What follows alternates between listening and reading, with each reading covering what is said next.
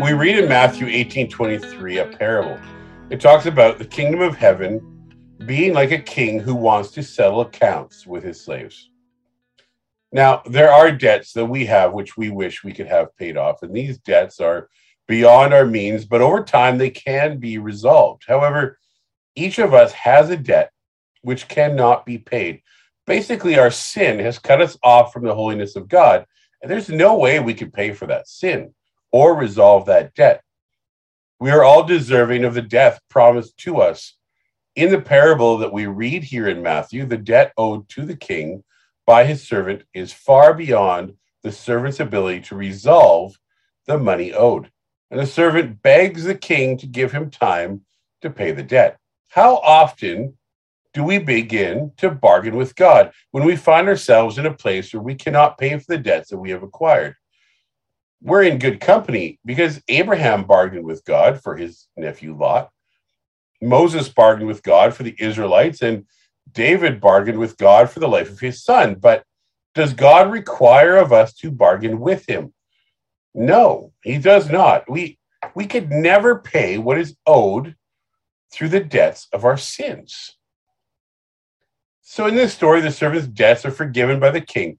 And how does this servant respond? Well, he searches out those who have debts against him and he gets them thrown in jail for negligible amounts. And in the shadow of such grace, the servant's reaction seems to his peers to be outrageous. And those who witness his actions certainly feel that way. They report his actions to the king, and the king has the servant thrown in prison.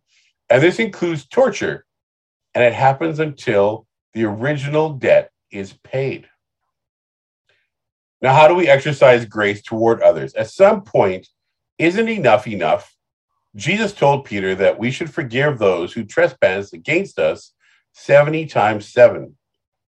The reason Peter asked was because of how Jesus taught how to respond to those who offend us.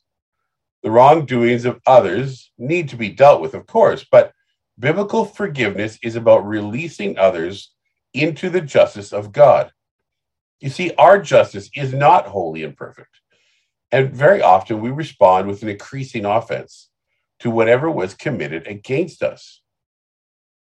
The weight of our sin in relation to God and in relation to others will never be equal. What we owe God is far more than anything others will ever owe us. Because of the payment for that debt, and because it was made by Jesus, we are expected to mirror that in others around us. When we feel the weight of our debt and the freedom from it, we should want to share that feeling of freedom with others.